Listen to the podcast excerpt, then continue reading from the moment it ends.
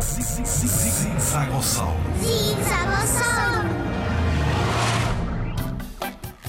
Olá, eu chamo Elizabeth Malafai e hoje vou falar sobre um pequeno dinossauro chamado Archaeopteryx. Ou será que é uma ave? Um dia, em mil oitocentos e sessenta, numa pedreira na Alemanha, um trabalhador encontrou um fóssil muito especial. O pedreiro não andava à procura de fósseis. Nessa pedreira eram extraídas lajes de calcário para serem usadas na construção de casas, mas de vez em quando apareciam fósseis, e quase sempre muito bem preservados.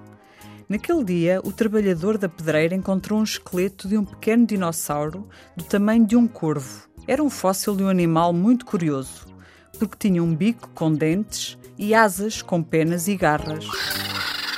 Os cientistas ficaram muito intrigados com este fóssil, porque tinha características das aves, como por exemplo asas com penas, mas também características típicas dos dinossauros, como por exemplo os dentes e as garras. Este fóssil foi uma das primeiras evidências conhecidas que provam que as aves são descendentes dos dinossauros. Vai visitar o Museu Nacional de História Natural e da Ciência e aprender mais sobre o Archaeopteryx e outros dinossauros.